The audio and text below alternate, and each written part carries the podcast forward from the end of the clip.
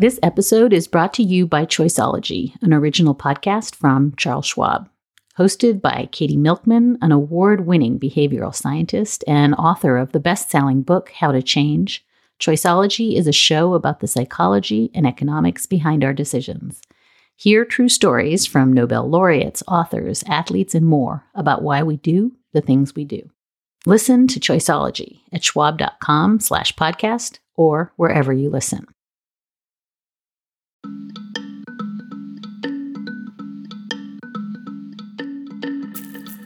Hi, and welcome back to Amicus. This is Slate's podcast about the courts and the law and democracy and the U.S. Supreme Court. I'm Dahlia Lithwick, and that is my beat. And I should note that I have my annual January bronchitis, so I sound a little like Kermit. I'm sorry.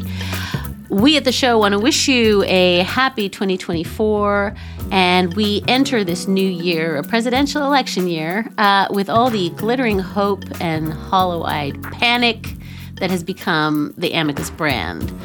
Over the week since we last checked in, former President Donald J. Trump petitioned the Supreme Court to intervene in that Colorado 14th Amendment case that had determined under Section 3, aka the disqualification clause, that he did indeed do an insurrection in 2021 and is thus kicked off that state's primary ballot.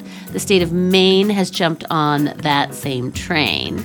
The Supreme Court also, as our friend Jeremy Stahl predicted in a recent show, told Jack Smith to slow his roll on the appellate front in a different case that appeal from the special counsel of Donald Trump's claim to immunity will be heard by the DC Circuit Court of Appeals January 9th. In a filing just this past weekend, Jack Smith warned that if the former president was granted broad immunity for all of his actions around January 6, 2021, there would be nothing stopping a future president from ordering the National Guard to murder his prominent critics, direct the FBI to plant evidence on a political enemy, or, quote, incite his supporters during a State of the Union address to kill opposing lawmakers, thereby hamstringing any impeachment proceeding to ensure that he remains in office unlawfully, end quote. We're going to walk down, and I'll be there with you. We're going to walk down. We're going to walk down anyone you want, but I think right here we're going to walk down to the Capitol and we're going to cheer on our brave senators and congressmen and women. And we're probably not going to be cheering so much for some of them. Because you'll never take back our country with weakness. You have to show strength and you have to be strong. This week, we are marking three years since January 6th, the attack on the Capitol that left five dead and many more injured. And we're also looking ahead to a year from today, at which time Donald J. Trump, if nominated, will either win the Electoral College vote and lawfully be sworn into office, or, well, something else will happen. And that something is what we wanted to talk about with Jeff Sharlet, who has, with a keen eye and a very generous heart, done yeoman's reporting on what fuels that part of America that loves Trump most when he is at his worst and that has also convinced itself that God agrees with them. Later on in the show, Slate Plus members can catch up with Slate's Law of Trump chief correspondent Jeremy Stahl on the calendar of Trump's upcoming court appearances. And you'll also get to hear from Mark Joseph Stern on the biggest abortion case since Dobbs that is likely headed to the Supreme Court. If you are not a Slate Plus member, but you like to listen to our bonus content, including conversations with Jeremy and Mark, you can join at slate.com slash amicus plus. Perks of joining include listening to all of Slate podcasts ad free and unlimited reading at slate.com. Go to slate.com slash amicus plus for more details.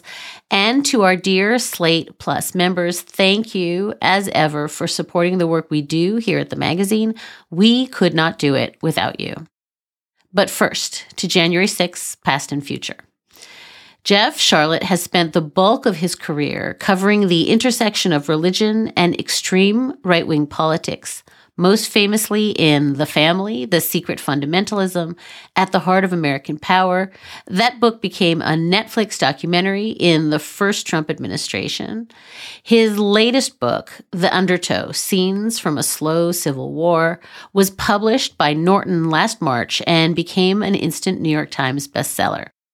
The book draws from his writing as he traveled around America, meeting with, as the Washington Post put it, quote, furious people in forgotten places, all of them convinced that civil war of some sort is in the offing, end quote.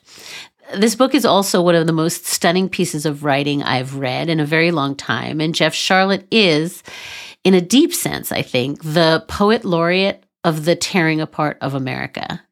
Jeff, we have been waiting and waiting to have you on this podcast. But this strange interregnum between Jan 6, 2021, and whatever is coming in January of 2025 seemed like absolutely the perfect moment to check in with you. Thank you so much for joining us. Oh, thank you. Thank you, Dahlia. And I, am so delighted to talk to you and disappointed that we are because the greatest hope for this book that uh, by now people would have been so bored by this and would be so past and I would have be deemed absolutely hysterical. And unfortunately now I'm wondering about uh, that slow in my subtitle.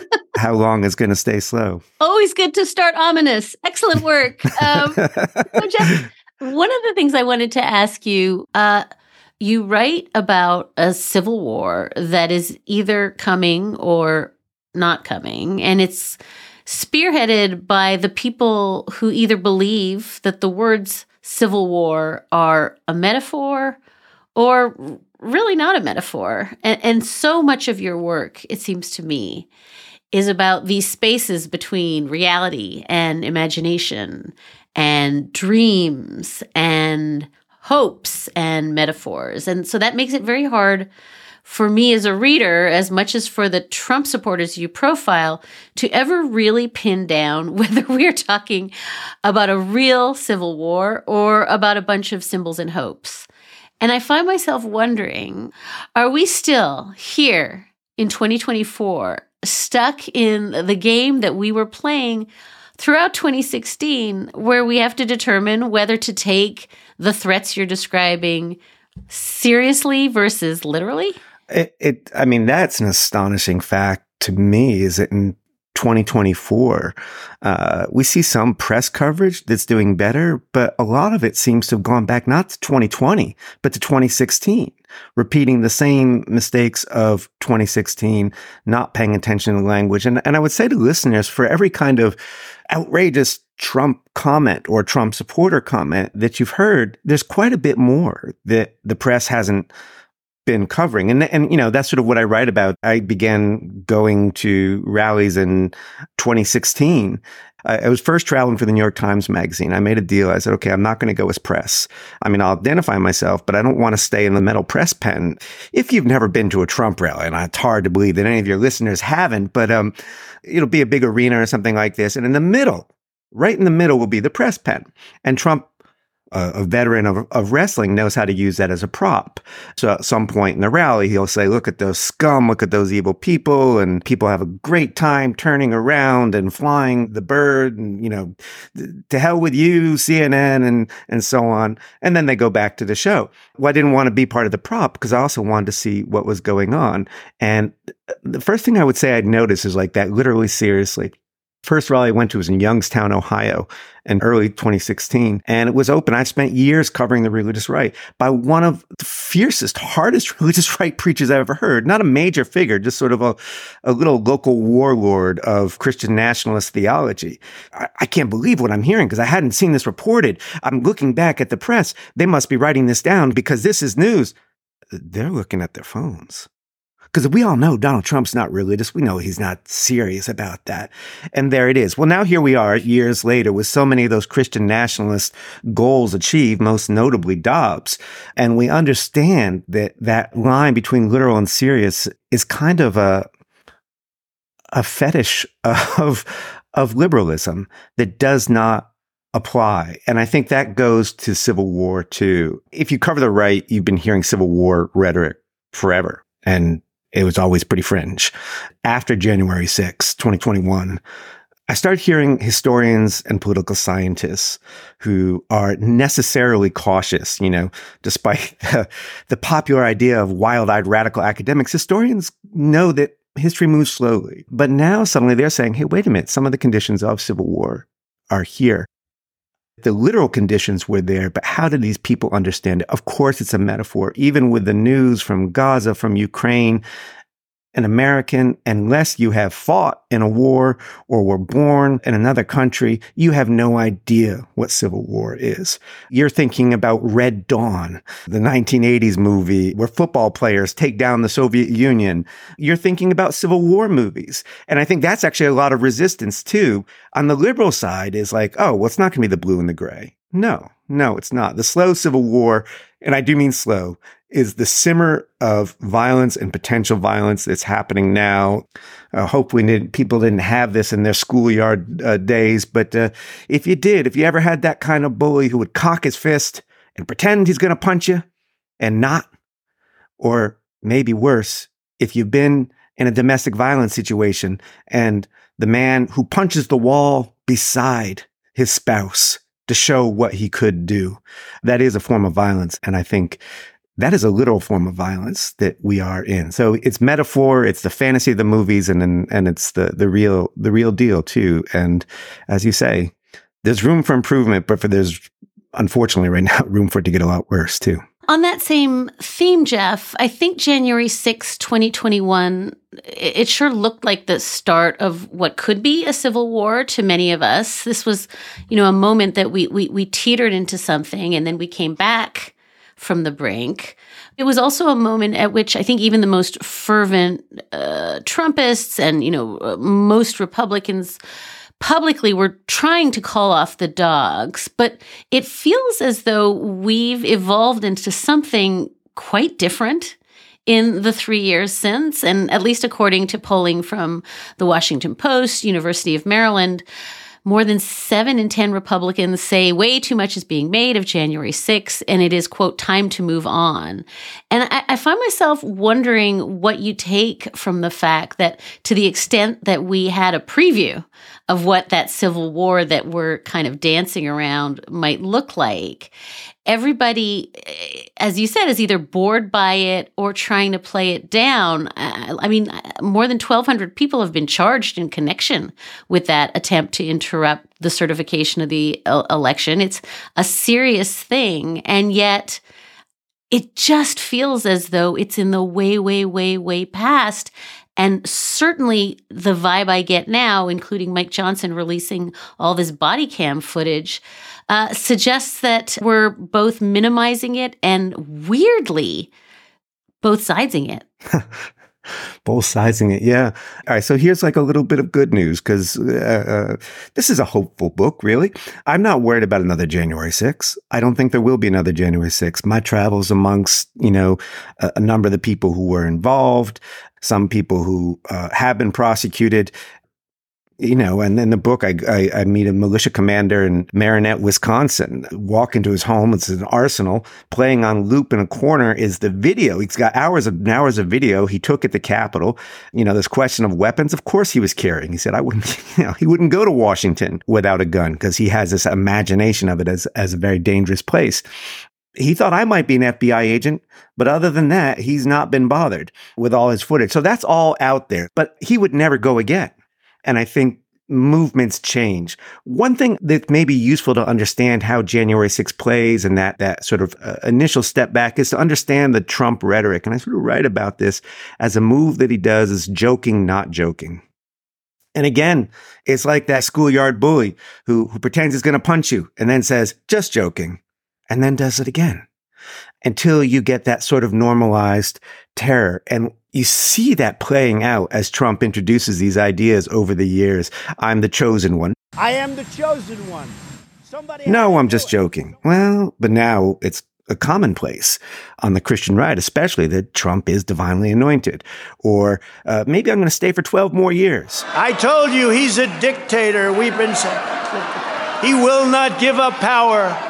Under no circumstances will he give up power. He intends to serve at least two more terms. Hershey, Pennsylvania, is at a rally and he says, Tomorrow the press will say, but I'm just joking. Or maybe I'm not. He wants 12 more years. They start shouting now 12 more years.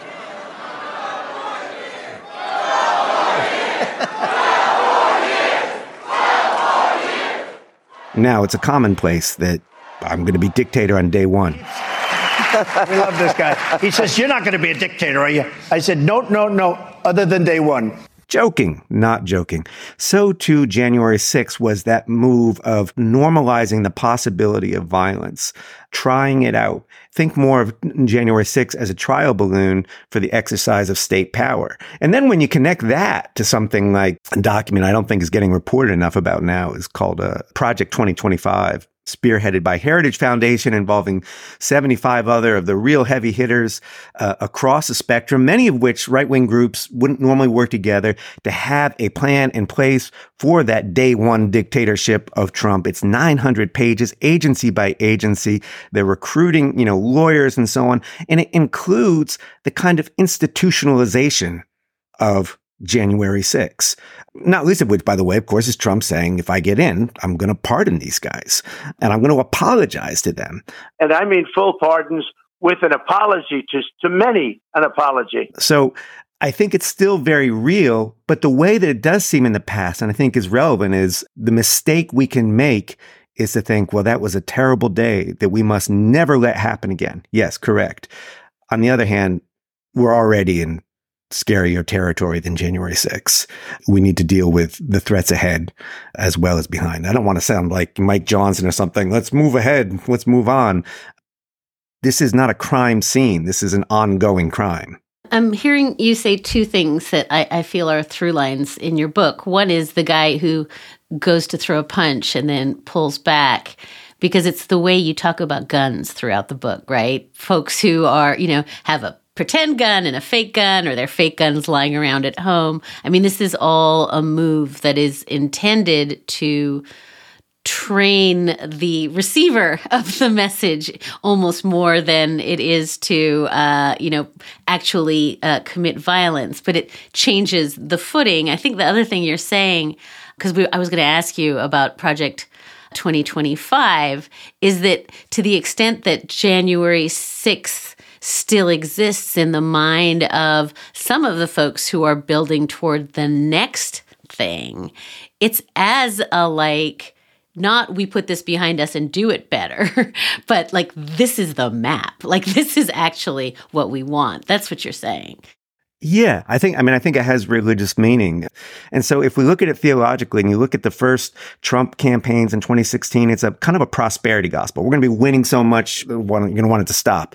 By 2020, I describe it as a kind of a Gnostic gospel, uh, and keeping with that ancient Christian conspiracy theory, basically. It's a heresy.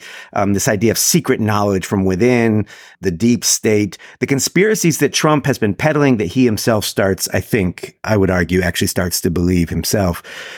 January 6th marks theologically a really frightening escalation into an age of martyrs. And Trump had been trying to build up martyrs. You'd see at his rallies, he'd recite names of people killed by undocumented people. And it should be noted that's a community that has lower rates of crime than citizens. But yes, of course, there's some criminals amongst them. And, and a lot of the crowd would know the names, but they needed the martyrdom first of January 6th, a white woman killed for the cause, and then the martyrdom of all the, the January 6th singers, which probably your listeners don't realize had a hit single with Trump that would play at his rallies of singing from prison.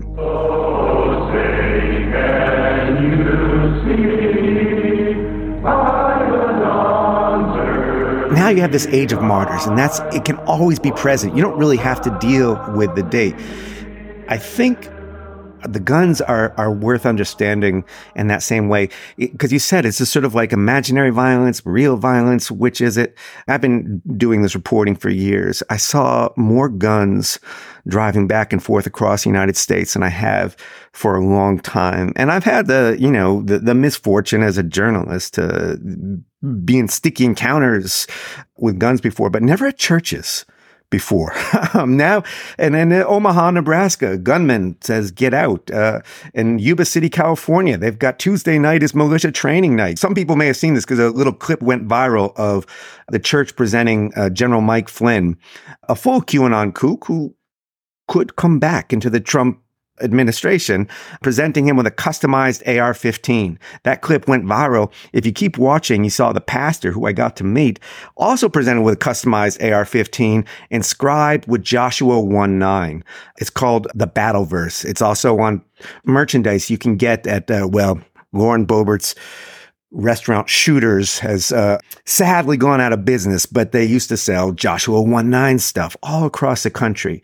The book of Joshua I'm getting in the weeds here, but for the Sunday school folks, they're like, yeah, of course. The book of Joshua, you know, Jericho marching around seven times. Isn't that nice? Now remember that January 6th is preceded by the Jericho March. Go back to your scripture and see what happens in Jericho. It's a complicated story. Complicated in the sense that we like to have some kind, if we're believers, good relationship with God, but God, it's, it's a genocidal story. God says to, to Joshua, the biblical hero, I want you to go in and kill everybody inside. Everybody. Wipe them out. That's Jericho. That's a Jericho march. That's Joshua 1 9 on an AR 15. That's a promise. Now, I've got so much good news here, and I think about Shooter's Grill. I went to Shooter's Grill, uh, Lauren Boebert's restaurant in the town of Rifle, Colorado. That's what it's actually called. And Shooters is like Hooters, but with guns. It's uh, waitresses and sort of short cut off jeans, but they've got a sidearm, a Glock or something. It's open carry. And I went there one day for lunch. Um, I had a Guac 9 burger you could also get a Swiss and Wesson. um, and I, it's sort of funny, but like the temptation is always to sort of like roll our eyes and sort of saying, on the other hand, let's remember th- that was an armory. That was a place full of guns. There's a militiaman that I end up talking to, and he thinks, like almost everyone I meet, the Civil War is coming. The answer was always it's coming and it's, it's what a sorrow, or it's coming and I can't wait. He was more in the sorrow category, but he definitely thought it was coming. And I said, well, what's going to kick it off? Because he was saying things were terrible. The cities were under foreign control. He believed the Democrats were eating children. You know, I'm like, so wait a minute. If you think Democrats are eating children, what is it going to take to get you in the streets? You guys are not as active. And he says, well, if they come to take our guns, ah, good news, because you and I know they're not going to take those guns. So there is a little bit of here's the gun, here's what happens.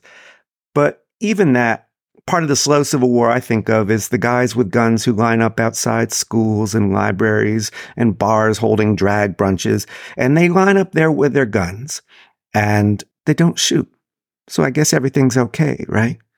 I mean, I was just reading a little while ago about uh, a guy who's posted up with his AR 15 by a school bus stop, and the kids just have to go to school, and he's not guarding them.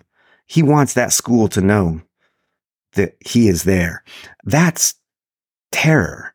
You don't need to put a person in restraints if you're standing there with a gun. They will restrain themselves. And, and I think of that as the, the slow civil war and the purpose of the gun, the violence that is both imaginary and real at the same time. We are going to take a break to hear from some of our sponsors.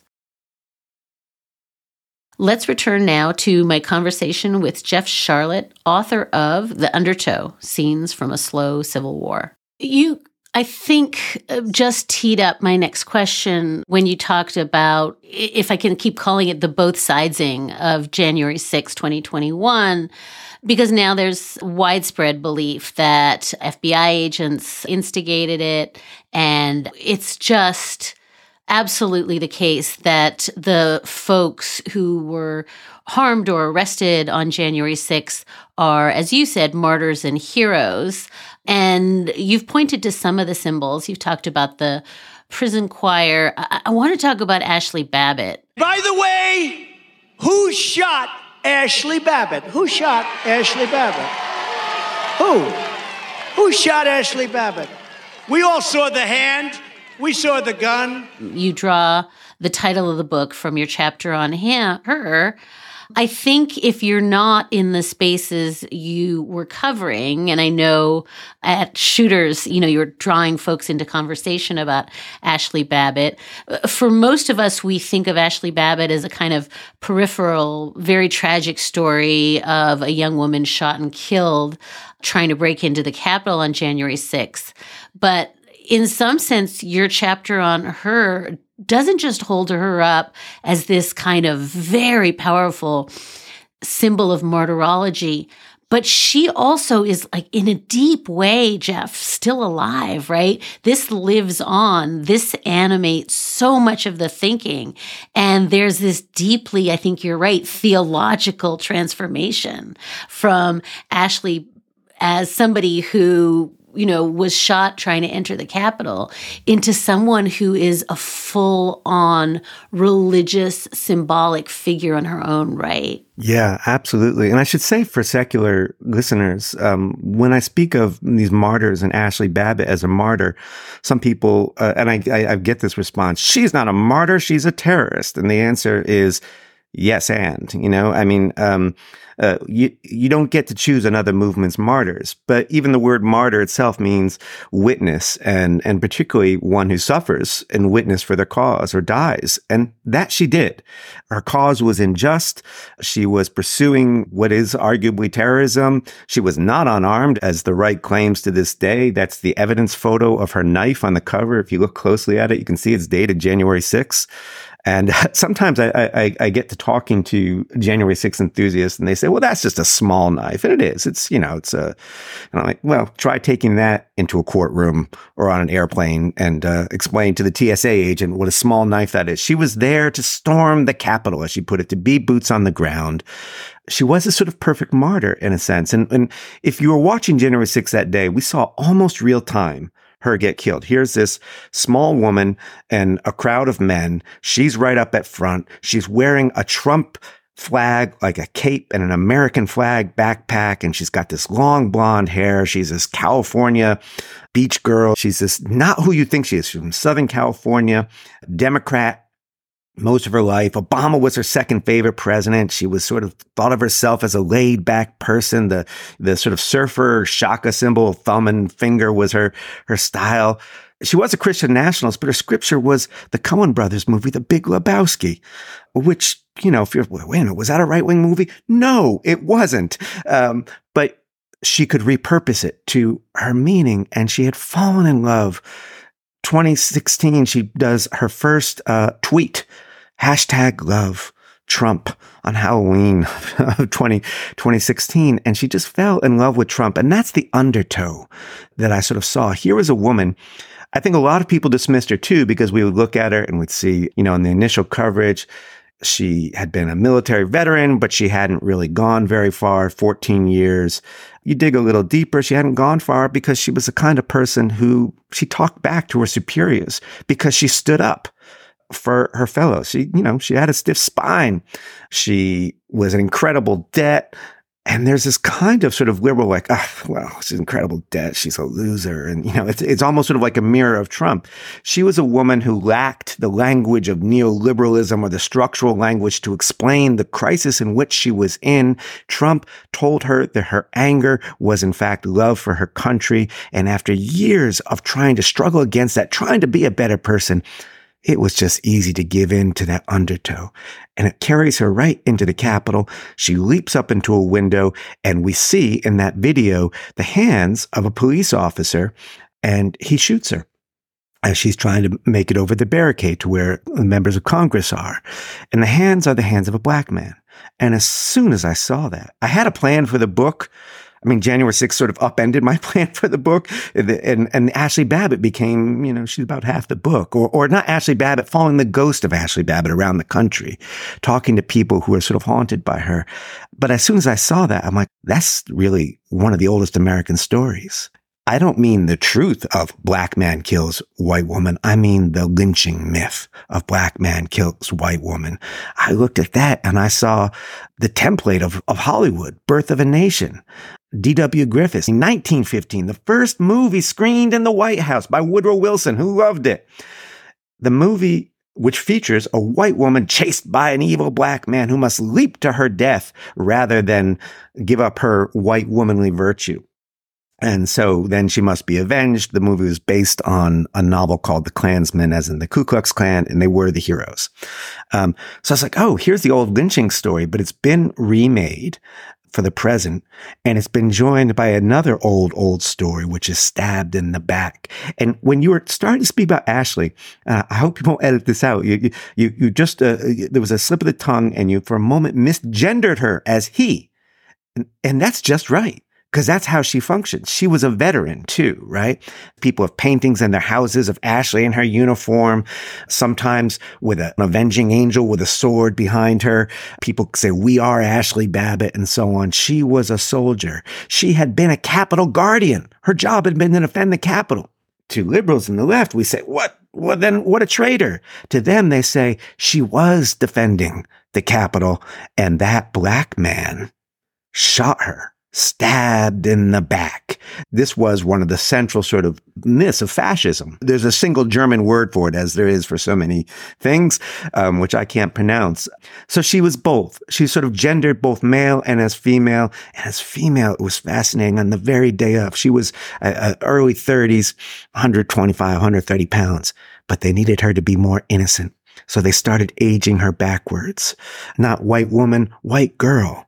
She was a, a, maybe in her twenties or one pastor on video says, I think just about 16. And it's a great weight loss program. She gets smaller and smaller. Representative Paul Gosar, the, um, I would argue pro Civil War congressman from Arizona, puts out a tweet, hashtag one more in the name of love, appropriating the U2 song, Pride in the Name of Love. No, it's not a right wing song. It's a song for Martin Luther King. To me, this is actually one of the things I really want those of us, liberals, leftists, never Trumpers, everyone who doesn't want this fascism. And a word I use advisedly, and we can argue about it, or I don't know where you are on that, but authoritarianism to come is to understand that we already know some things aren't going to save us. You know, this idea of the youth will save us, right? Well, now then we see these polls and like, oh, it turns out bad news. The youth are moving toward Trump in ever greater numbers. Um, the courts will save us. And I'll leave that. That's your authority, but I, I'm pretty skeptical. Or our good taste will save us. Culture will save us. And U2, the Big Lebowski, we can go on this martyr mythology, it can absorb all the same culture that we share and turn it to these other ends. And that's what I was really fascinated by. The whiteness of Ashli Babbitt, the martyr myth of Ashli Babbitt, and the way that militia guy I met at Shooter's Grill, he says, yeah, I met Ashli Babbitt once. And he had not met Ashli Babbitt. I actually want to pull on one thing, one theme that you have kind of fainted at a couple of times that I feel like embodies so much of your thinking, which is this there is a failure to talk about structural democracy. We can't do it. And so we talk about faith instead. And what you have just said about the martyrology of January 6th and the sort of lifting up of Trump to religious status is all of a piece with what you compare to this kind of QAnon, do your own research. I want to note when Mike Johnson released all those 44,000 hours of video that was meant to say, like, really, do your own research. Yeah. That's what he said, yeah. right? Let the, let the people figure out whether the FBI were the bad guys. You know, we're going to blur the faces of the insurrection so that they can't be hauled off into court. And this theme of do your own research, twinned with this religious valence you're talking about, brings you to the Gnostics. And I would just love for you to marry those two ideas because it seems like that's a central fusion here. Structural democracy, too hard to explain, too hard to understand. We can't put it on a t shirt. We can't etch it into our guns. And so we will use this religious locution of if you do your own research, you will meet me in the dream, in the religious yeah. fervor where I sit. That's the move, right? Yeah. And one of the things that has struck me as I've moved into writing about the populist right, and I used to write about more of a sort of an elite right wing, uh, you know, the, the organizations and the Washington players and such, is to understand that in a very small d sense, they're experiencing what feels like democracy. They really are. Do your own research. I'm sitting here at a college. I've got a library I can go to. I've had all the access. I've been trained how to do research and so on. I might take it for granted. A lot of these people, like Ashli Babbitt, known as the intellectual in her circle. And, and people, ha ha. No, because Ashli Babbitt, don't laugh at that. She spent time. She did learn a lot. Uh, that's how she convinced some of her friends to vote for Obama. That's how she convinced some of them to vote for Trump. You go into that space and you experience this great kind of liberation. Here's the internet making this library real. You get to enter the invisible archive. But long comes a figure like Trump or a movement like Trumpism, and it understands that in that space, without that language of structural democracy, which we can talk about, and, you know, arguably the Democrats have have advocated as a public narrative. Um, whether or not they're still doing the work, it's not part of the story. The right will fill it. Uh, I was reporting on um, a previous book of mine, uh, a movement called Battle Cry, these huge three day teen Christian rock festivals and so on very, very militant. But also they would come out, they bring a, a cowhide and they would brand it and they would say, that's what Coca-Cola is doing to you. That's what Oakley is doing to you. Do you want that? Do you want to be a slave to corporations? And I'm sitting there, I'm saying, what? Wait a minute. This is the right. This is that lefty magazine Adbusters that gave us Occupy Wall Street except Adbusters didn't have the reach. They didn't have an audience of 70,000 at a weekly concert and so on. Um, they were filling that now with, you've got the critique. You've got the recognition that you have problems with capitalism, with the way it's structured. The democracy is not really functioning. The critique is real. The loss that we associate, some people say, well, what? No, it's just these people losing their white privilege. That's, that's real loss. It's loss that should happen. But there's white folks who experienced a certain kind of expectation and they feel in some ways an erosion of that. Good. They should. We're not filling that space and saying, here's how that works. Instead, do your own research. Oh, oh, great replacement theory. Well, that seems to explain it. That seems to explain it. And here's 8,000 people coming up. I see these pictures on the caravan from Mexico. I guess it's real. I think I sort of first learned this in a different authoritarian context. I was uh, uh, writing in that same book about a um, an anarchist journalist named Brad Will who was killed by Mexican police while he was covering a, a strike in Oaxaca, and um, really actually was filming and you slow the film down. You can actually see the bullet come from the gun. Nobody was ever prosecuted for it.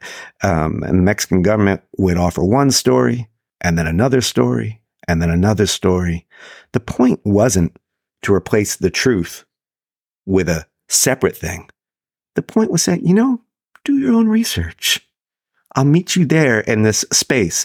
And I think that's what authoritarianism has understood about the do your own research movement, which has real democratic value, but absent a public voice for structural democracy that's going to slip right into conspiracy, right into QAnon. So I'm hearing you say, and this is, I think, very profound to understand on a show that's nominally about the law, right, and the courts. Um, and I'm hearing you say if um, the left cannot create a compelling structural story about the language of constitutional democracy. The right will bring in a much better story about aspiration and religion and that that kind of comes to fill the space and it really answers for me a lot of questions about you know uh, uh how abortion you know became what it is at the supreme court and the ways in which it's just a better it's a better story and it's a story that everyone can participate in on their own terms right it requires no expertise and no mediation but i think um you know, I want to sort of just point out, you know, my, this is a show about the law. You're not a lawyer. Your book uh, is about not law. Yeah. It's a book about unlaw. Um, lawlessness is central to uh, all the thinking you've done uh, on the religious right, and as you say, um, on well no i would i would uh, actually i would say that that's actually a change that happened. And you know uh, you mentioned early on uh, this book i'd written called the family you know, the netflix documentary. And uh, it would always drive me nuts when i wrote that book that people would say oh well Sharlet says there's this conspiracy. I'm like well not here. Like the 15 places in the book i say look this is not a conspiracy.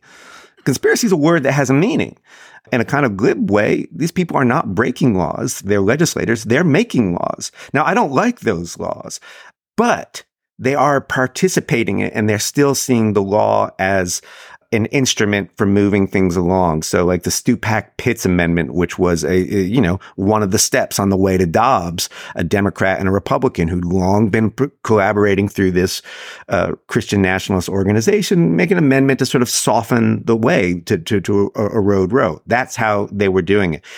And there was ways to fight them there, right? But yeah, I like what you say. This is unlaw. And I think that's the, the sort of the dilemma of how to resist this because we are not debating rule of law. This is a movement that from the populist, and I don't write as much about these, but um, my friend Kathryn Joyce has, has written extensively about the post liberal movement, including legal scholars who are sort of thinking in this post democratic way of hmm, maybe we can have a, a, system of law that is kind of post law in a way, right? That's Project 2025 to me too. Is it is a legal document in a way about undoing the rule of law. But you said if we don't have a good story, the right will come in. I think it's a little clever in that they don't have to. So you know, one of the chapters, uh, I, I, I was in Wisconsin when when Roe fell, and when Wisconsin became the only you know so-called blue state in which abortion in the sort of gray area seemed to become immediately fully illegal, reverting back to 1849 law. And in fact, a friend of mine was engaged in IVF and was with her doctor at the time, and the doctor came in and says, "I can't keep treating you. Our lawyers advised us we're not even sure if we can do this." So I started traveling around uh, and talking to people who were enthusiastic about this. Not the big activists in the streets. I just drove around, you know, oh, hi, what you doing? Men on the street, except men and women all over the state, just in small towns and talking and so on. And I discovered amongst anti-abortion people so many fascinating theories of human reproductive biology. um, I mean, these people really didn't take their health class. They don't know how bodies work. And so each one of them, they were so absurd you could dismiss as fringe. They didn't actually have really Fox talking points.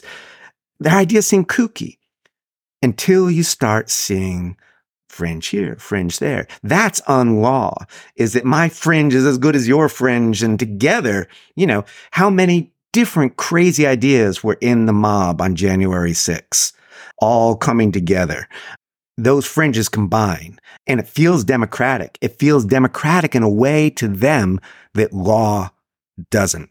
And so, you know, again, but how do you do this? I don't know. I'm counting on, on folks like you to do this because I also think the left now, and I, oh, I'm going to get it for this. Uh, the left has become skeptical of rule of law.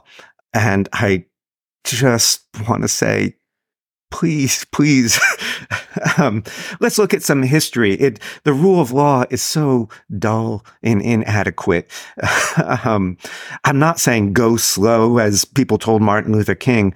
I'm saying don't burn it down, um, because they've got all the matches. Um, they really do. Let's take a short break. And more now with Jeff Sharlet what has been a sort of animating uh, question on this show for uh, I want to say at least the year. You know, we've had conversations with Ian Bassin and Eric Posner about how it's possible that all these criminal indictments and two states affirmatively declaring the former president an insurrectionist and civil lawsuits, a jury finding that he's a sexual abuser and it does nothing to diminish the former president's charm. In fact seems to to sort of only uh, elevate it for all of the sort of mythological reasons you you posited at the beginning. I, I'm thinking of a section in your book where you talk not about law but about fact.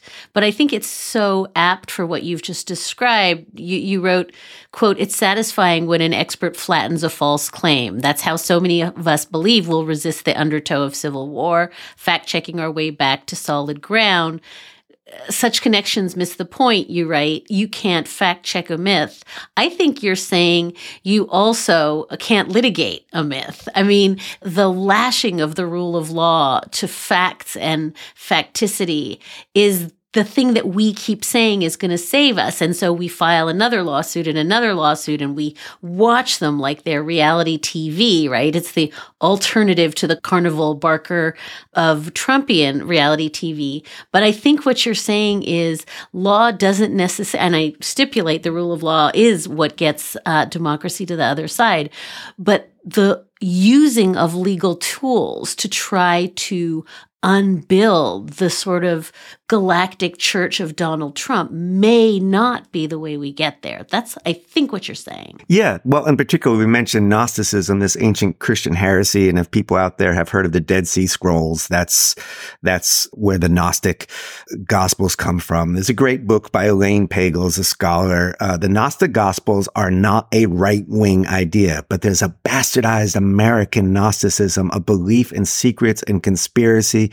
The Gnostics believe that the church was was kind of a false front and it wasn't the real deal. And the real believers, even God himself wasn't the real thing.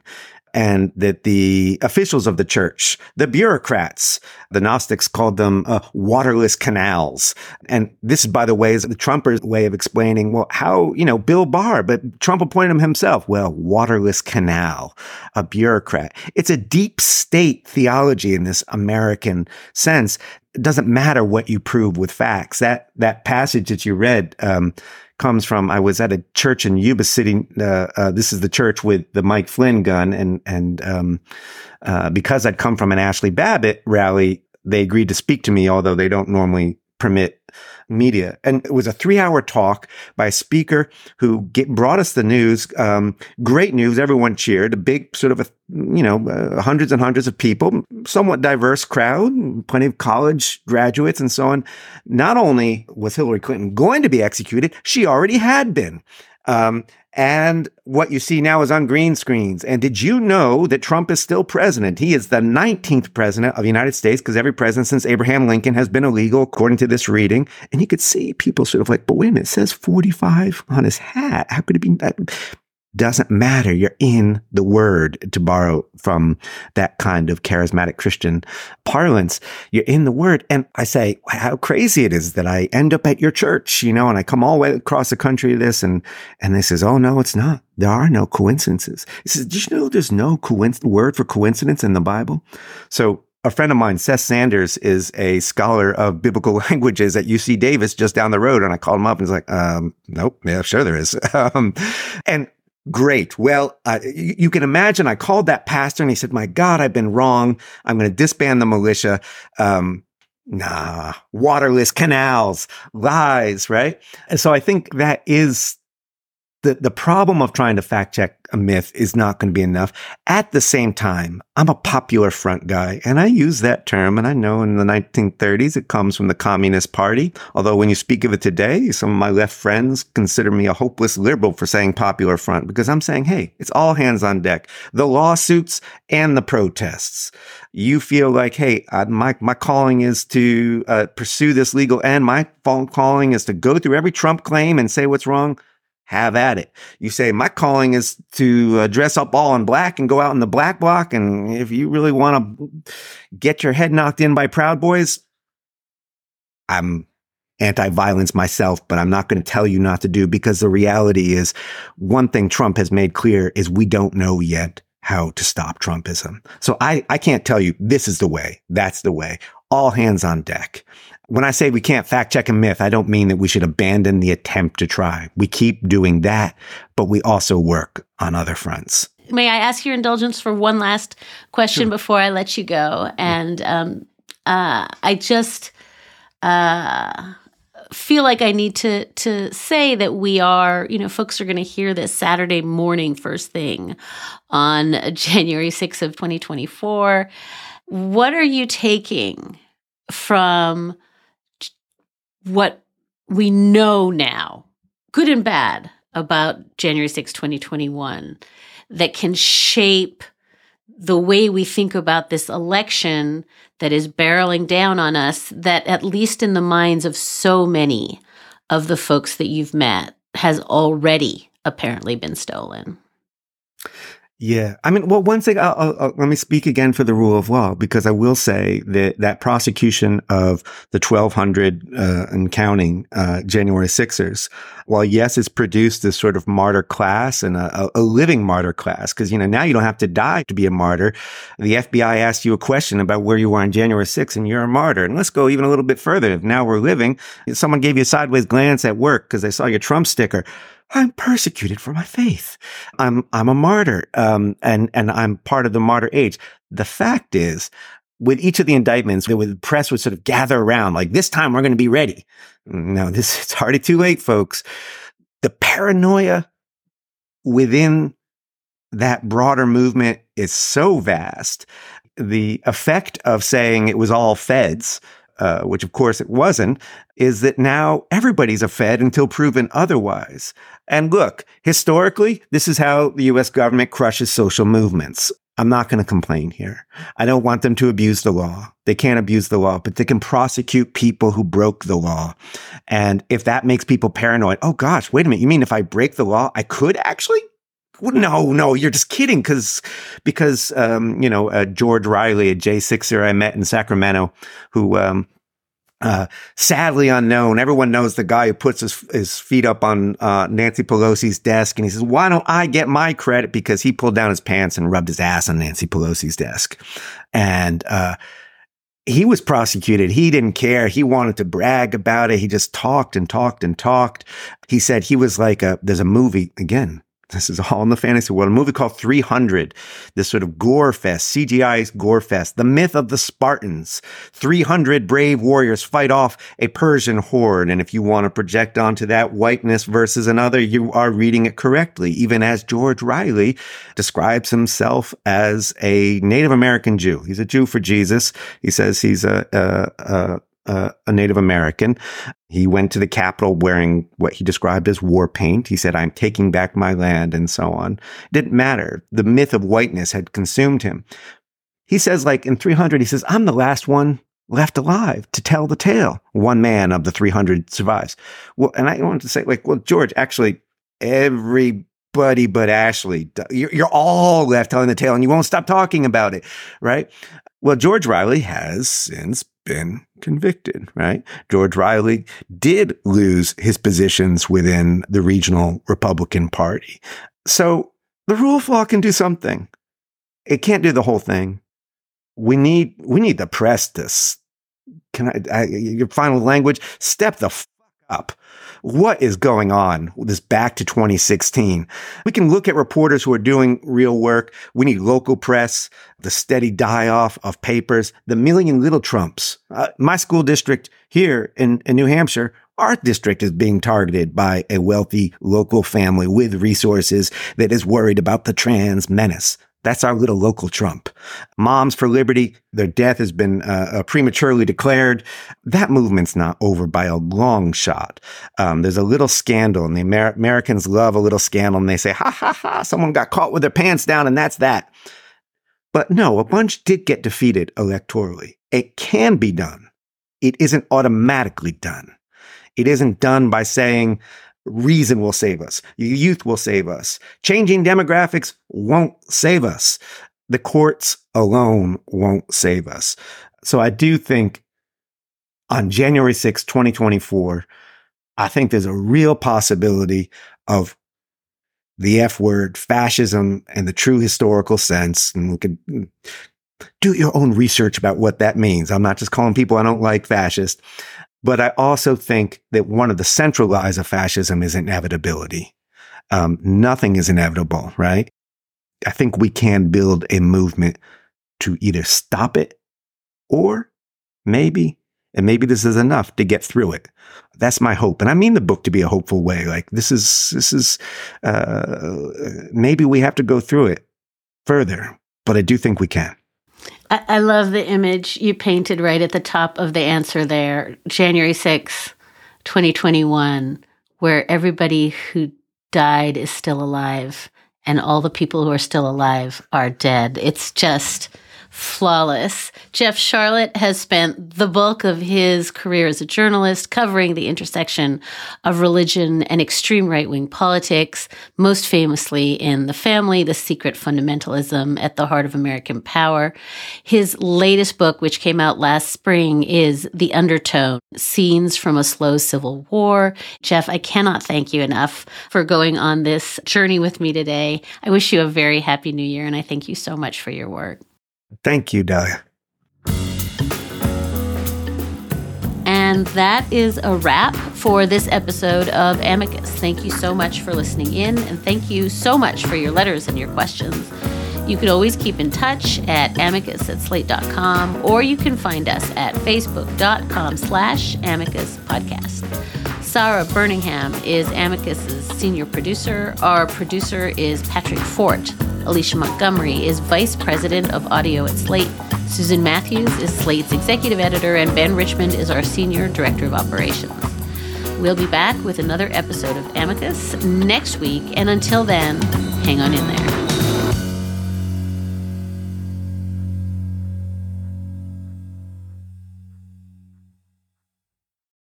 For the ones who work hard to ensure their crew can always go the extra mile, and the ones who get in early so everyone can go home on time, there's Grainger, offering professional grade supplies backed by product experts so you can quickly and easily find what you need. Plus, you can count on access to a committed team ready to go the extra mile for you. Call, clickgrainger.com, or just stop by. Grainger, for the ones who get it done.